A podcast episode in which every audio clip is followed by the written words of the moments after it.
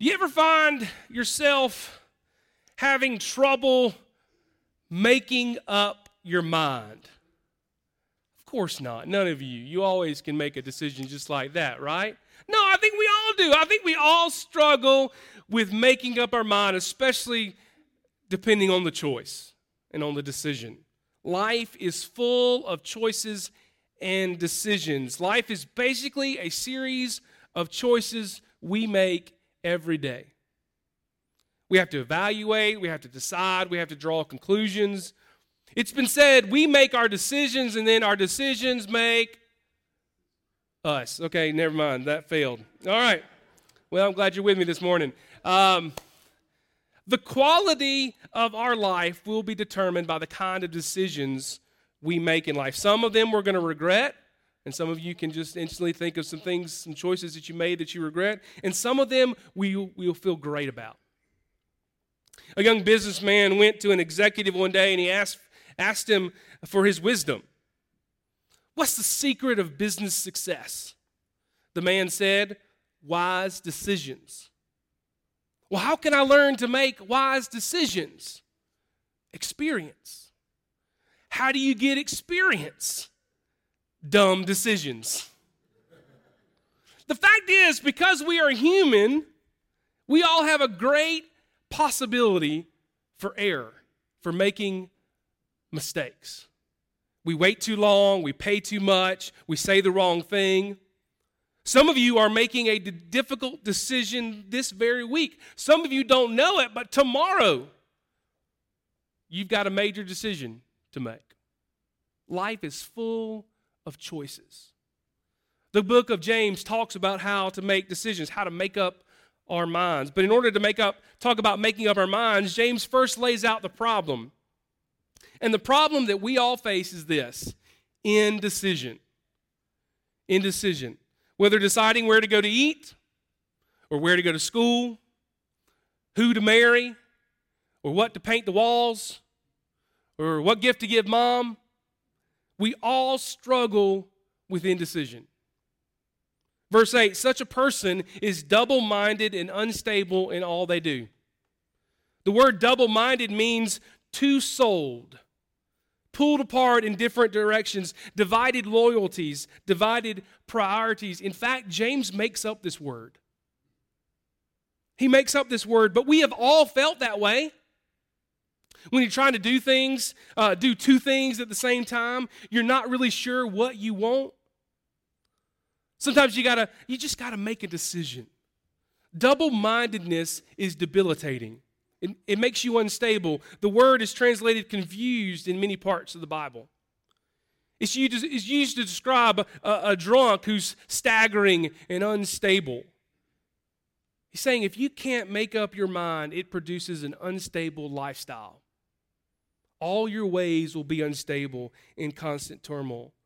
For example, uh, double mindedness creates unstable emotions. It is a, an emotional strain when you can't decide, when you can't choose. You worry and you strain, you're confused. You can't sleep and you can't eat. You ever been that place where you got a choice to make and you can't make it and you can't sleep and you can't eat? I don't have the eating problem, I do have the sleeping problem sometimes. Sometimes I eat more when I can't make a decision. I'll choose that food, I can make that choice. But you, you wonder, did I, did I do the right thing? Did I make the right decision? It creates emotional instability in your life when you can't make up your mind. Guy goes to a psychiatrist. Psychiatrist says, Are you indecisive? Guy says, Yes and no. What do you mean by that? I used to be, but now I'm not sure. Double mindedness causes uh, unstable emotions, it also causes unstable relationships. Guys, a lack of commitment, especially in marriage, destroys marriages. A lack of commitment in any relationship destroys that relationship. When you can't decide, am I going to be in it or do I want out of it? Can I get on with it? Can I get out of it? Can I get with it? I mean, what am I going to do? Instability in relationships. When you're unstable in the job, you're switching back and forth between careers, when you're a parent, golly, you say one thing, I mean, you say one thing and then you, you do another, or you say one thing and then you say another thing. We give double messages to our kids. I'm never guilty of that. But it causes instability. You can't decide in a relationship am I going to get in it or am I going to get out of it? You know, I've, decided, I've realized that, you know, it takes a whole lot of energy just to decide. Once you decide and you do it, man, it's done. But that deciding takes a lot of energy. And then double mindedness causes an unstable spiritual life. Verse 7 that person should not expect to receive anything from the Lord. It blocks our prayers. Indecision keeps God from giving and you from receiving what God has intended for you. Some of you say, Why doesn't God answer my prayers? You ever felt like that? Why, God, why doesn't God answer my prayers? Maybe we're not specific enough. Maybe you've never really decided what it is you want. And so you don't have a clear cut goal. So the problem is indecision. That's our problem. So what's the solution? James says, Get wisdom. If any of you lacks wisdom, you should ask God who gives generously to all without finding fault, and it will be given to you. So you admit that you need it, you ask, and then you anticipate. Admit your need. If any of you lacks wisdom, you know, like I detect a little sarcasm in, in, in his voice. If any of you lacks wisdom, James is the book of the old uh, uh, uh, is the book of wisdom in the New Testament, like Proverbs is the book of wisdom in the Old Testament. Listen, we all lack wisdom. It is universal. We all lack wisdom. Wisdom, and see, wisdom is different from knowledge. Wisdom is knowledge put into practice. Wisdom is seeing life from God's point of view. Wisdom is making decisions the way God would make decisions. The word for wisdom in Greek is the word Sophia. Phila, Sophia, philosophy, the love of wisdom. Wisdom means practical application of knowledge. The Bible talks a lot about wisdom. But most of the time, we're just interested in knowledge. The world is impressed with knowledge, God's impressed with wisdom. What, what do you do with your knowledge? Do you put it into practice? Do you make use of it? Wisdom is the ability to make decisions the way God would make decisions. Proverbs 11:2 says this, when pride comes, then comes disgrace, but with humility comes wisdom. Pride blocks wisdom. You can't learn anything if you think you know it all anyway. Right? I mean, if you think you know it all, you can't learn anything. You can't get wisdom. One of the reasons why we never learn wisdom is that we think we have it all together. He says, if any of you lack wisdom, well, if you're saying, well, no, I, I'm good, I know everything. He's saying admission of the lack of wisdom, admitting that we don't have it all together, is the beginning of wisdom. I don't have it all together, Father. I don't have all the answers. For some of you, you know, it may be, be, be hard for you to go home and say to your wife, I was wrong. Or to say to your husband, I was wrong. Or to say to mom or dad, I was wrong. That shows how wise you are. The admission of lack of wisdom is the beginning of wisdom. You know, for me, that's never been too hard. Um, because I am very confident that I do not know it all, that I do not have the answers. Heck, some of the times I don't even know the questions. You ever feel that way? You don't even know the questions to ask. But the key to wisdom is to start by saying, I don't know, God. What do you want me to do? Admit that you don't have all the answers. Admit your need. And then ask. Ask for wisdom. Pray to God. Talk to Him. If any of you lack wisdom, James writes, he should ask God. How do you get wisdom? Is it by listening to Dr. Phil? Cosmopolitan? By watching TV? By taking smart pills? Man, that'd be awesome. The Bible says that you get wisdom by asking God for wisdom. That's where wisdom comes from God. So you So you talk to him about it and you ask for wisdom. Proverbs 2 6 says this It is the Lord who gives wisdom, from him comes knowledge and understanding. It's interesting that knowledge is different from understanding. If God were to come to you one day and say, Hey, I'm going to give you one wish, you can ask for anything in the whole world. You can have one wish. What would you ask for? Don't tell me, but just think. Do you know a guy got a chance at that one time? In the Old Testament, God came to Solomon and he said, You're the king of Israel. I, I'm going to grant you one wish. What do you want more, more than anything else in life? And so Solomon thought it over and he said, I'm so inadequate as a leader. I don't know what to do with these people more than anything else. I want wisdom. I want to be able to think the way you think, to see things from your point of view, to be more, eh, to be able to make better decisions, decisions the way that you would make them. I don't want to make mistakes. I don't want to look back on my life and have regrets. I want wisdom. The Bible says that God was pleased with that request. He granted it to him, just like God always gives wisdom to those who ask for it. He said, Solomon, because you asked for wisdom, I'm going to give you the other things too wealth fame, and long life. And so not only did Solomon becomes the wisest man that the world has ever known, but he was the wealthiest man, a famous person, and he lived a long life. Now he made mistakes. But his desire was for wisdom. If God came to you and said, What do you want in life more than anything else? If you could have one wish from God, what would you ask for? Would you ask for wisdom? He says that's how important wisdom is. The reason we don't have wisdom is that we don't ask for it. James 4 2 says, You have not because you ask not. Over 20 times in the New Testament, it says, Ask and it shall be given. And when it says that, it means to keep on asking, to be persistent, be continual. We must ask.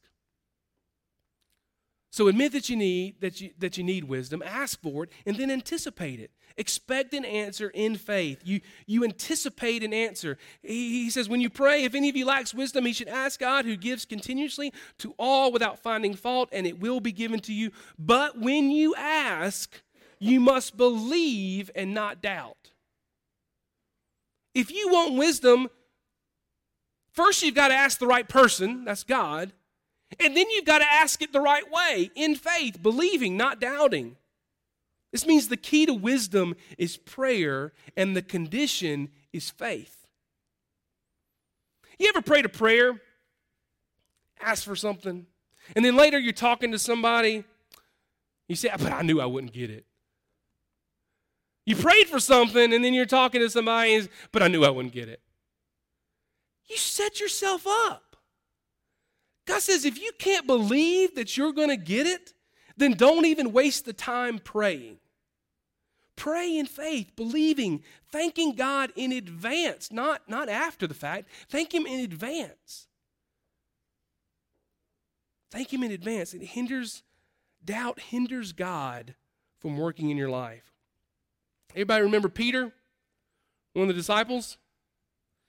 Peter's, you know, he's in the boat one day. And you know, Jesus just comes walking to him on water. Happens every day, right?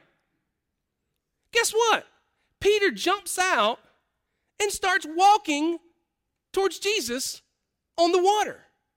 I'm just going to start right here. A little side note. If you want to walk on water, guess what you've got to do first? Step out of the boat, right? In order to walk on water, you got to first step out of the boat if you if, if we're going to live in faith and by faith, we're going to have to take some risk. You got to jump out of the boat and take that step of faith, and then God will take care of you. But so Peter gets out of the boat and he starts walking towards Jesus. So got two guys walking on water. He's got his eyes on Jesus, and all of a sudden, he looks down and thinks, wait a minute, I'm not supposed to be doing this. I'm just not supposed to be doing this instant sink. The moment you get your eyes off the Lord and onto the circumstance or the problem, you're dead. Some of you have a major problem that you have to make a decision on this week. The reason you don't have wisdom is because you're looking at the problem and not the Lord. This giant problem, how will I ever make this decision? How will I ever solve it? I'm, I'm backed into a corner. It's impossible. Guess what? God specializes in the impossible. Get your eyes off the problem and get your eyes on the Lord. If you have your eyes on the problem, you're going to sink. You must believe and not doubt. Hebrews 11, 6 says this, and without faith it is impossible. Without faith, it's impossible to please God. Anyone who comes to him must believe that he exists and he rewards those who earnestly seek him. If you want to receive anything from God, you've got to believe it in advance that you're going to get it. That's faith. If you thank God after the fact, that's not faith. I mean, I am sure God appreciates your gratitude, but that's not faith. Faith is thanking God in advance. God wants to give you wisdom. He is eager. Just like it pleased God to give Solomon wisdom, it pleases God when we come to Him and say, I haven't the foggiest idea what I'm supposed to do. I need help. I need your wisdom. Ask God. It's, it's God's nature to give. God is a giving, giving God. so here's how He gives wisdom He gives con- continually. Ask God who gives. In the Greek, that's in the continuous tense. He keeps on giving. He doesn't run out of energy. He never wears out. I mean, God is just continuous, continuous, on and on and on. That's how He gives. He gives generously. His resources are unlimited. He has enough resources for everybody. He's got plenty. And without finding fault, God gives cheerfully. You ever received a gift from someone who Someone you knew was giving it to you grudgingly, and it just took the joy out of it. Well, I don't really want that. I mean, if you're going to give me that and you don't really want to, then why am I going to take it? It just takes the joy out of it. They knew they knew they did, you knew they didn't want to, and so it just there wasn't any joy in the gift. The Bible says God does not give wisdom that way. He loves to give. It's in his nature to give. You never need to feel embarrassed to ask God for wisdom. There should never be any hesitation. So let me ask you this morning where do you need wisdom right now? Where do you need God's wisdom right now? What's the big decision in your life? Is it a career decision? Is it marriage? Kids? Church membership? Is it money? It's interesting that James in 5 8, verses 5 through 8, and verses 9 through 11, he gives us a practical application of where we need wisdom. Of all the areas that James could have chosen to give us an example, he chose money. Why? Because more people make unwise decisions and foolish choices regarding their finances than anywhere else in the world. More people are double minded and unstable when it comes to dollars than in any other area. I see so many Christians who are in financial bondage.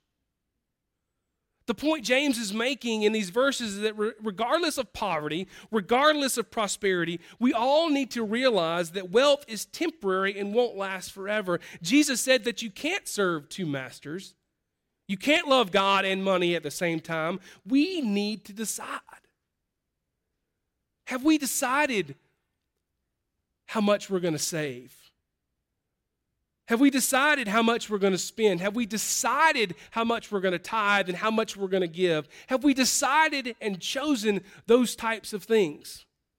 Or are we just just going at it? A couple of things that James says about decision making. God does not want to make the decision for you. God does not want to make the decision for you. It, the scripture doesn't say pray and ask God to make the decision for you. Otherwise, you never mature. God wants you to grow up. when God made man in Genesis 1, he made, he made us in his image. Part of that image is free will. God gave you and me a lot of responsibility when, it, when he gave you, us free will and the freedom to choose. He didn't give you the freedom to choose and then override it to make all your decisions in life. That's not how that works. He wants you to make the decisions, but he wants you to do it based on his wisdom. He does not want to make the decision for you. Many times I have heard genuine, sincere Christians say, I don't know what to do, so I'm just going to leave it up to the Lord. None of us have said that in here. I mean, it sounds spiritual, right? It sounds spiritual. And sometimes that's exactly what God will tell you to do. But a lot of times, the phrase, I'm going to leave it up to the Lord, is a cop out. It's saying, I'm scared to death and I'm a poor decision maker. I don't know which way to tur- turn. Therefore, I'm going to accept whatever happens and I'm going to call that God's will. We, we've been talking about this over the last few weeks, but the fact is, God's will is not always done. Everything that happens is not necessarily God's will. Because that's why we pray every Sunday morning the Lord's Prayer Thy will be done on earth as it is in heaven. Because guess what? In heaven, God's will is perfect. On earth, not so much. A lot of things are done on earth that are not God's will because we made the wrong decision. We just let things go. Sometimes passivity is the exact opposite of what God wants you to do. He wants you to get on your knees and pray for wisdom until you know the right thing to do. He wants you to make the decision. He will not make it for you because He wants you to grow up. He wants you to mature. Maturity in the Christian life is making decisions the way Jesus, the way God would make decisions. The other thing that I want you that James lets us know is God's wisdom is found in God's word. If I want wisdom, I've got to get in his book. I got to get on my knees and pray, God, tell me what to do. Give me wisdom. Teach me principles that will apply to this situation. And then I need to read, and I need to study, and I need to memorize, and I need to meditate on the scriptures. God's wisdom is found in God's word. The Bible says in Psalm 119 God's word is a lamp unto my feet and a light to my path. It shows the way. And here's the last thing I want to tell you I want to talk to you about the, the greatest, the biggest decision that you will ever make. The greatest decision that you will ever make is this Who is going to be number one in your life? Are you going to be number one? Is your job going to be number one? Is your family going to be number one? Is money, possessions going to be number one? There is only one thing in this life that will produce stability in your life, and that's when God is number one in your life. No man can serve two masters, Jesus said. You'll hate the one and love the other. The most important decision you can ever make is to make Jesus number one in your life. It's a decision that I made many, many years ago, but it was the smartest thing I have ever done. It changed my life. It, not instantly, but gradually began a long journey that I am still on. I'm still growing up. I'm still maturing. I'm still learning God's wisdom. And daily, I have to decide that Jesus is number one in my life. The smartest decision you will ever make is to put Jesus as number one in your life and to get in tune with God's plan. Jesus came to this earth to teach us a few things. He came to say that you are not here by accident, that God created you on purpose, for purpose, and He loves you. The problem is, the Bible says that we've all gone our own way, that we've done our own thing, We've made foolish choices, made decisions where we didn't we didn't consult God, but we did our own thing. The Bible calls that sin. We chose to do what we wanted to do rather than checking in with the Lord. And as a result, we are separated. We were separated from God. God feels distant and far away. And so Jesus came to be a bridge. He died on the cross to make a way for man to get to God. You will only need to make one major decision in this life who will be number one? I pray, I urge, I encourage, I plead, if he is not already, for you to make Jesus number one in your life. Not only will he provide incredible stability to your life, but you will receive guidance each and every day of your life. I can't promise that everything's going to be hunky dory, but I can promise you that Jesus will be with you every step of the way. Maybe that's a decision that you need to make for the first time, or maybe if you're like me, I made that first time decision so many years ago that I have to do it on a daily basis. Say, Jesus, you're going to be number one in my life. Maybe that's a decision that you need to make this morning. We're going to close with God will take care of you. Hymn 130. And as we sing, the altar is open for you. Um, if you need to, to ask God for wisdom, remember, don't be embarrassed to ask for wisdom. God will give it to you if you believe. And so maybe you got a difficult decision to make this week and you need some help or, or this month or sometime soon or whatever. You need, a, you need help. Ask God and He will give it to you. And maybe you need to put Christ number one in your life. I would love to talk with you this morning, pray with you about that decision to make Him number one. Would you stand?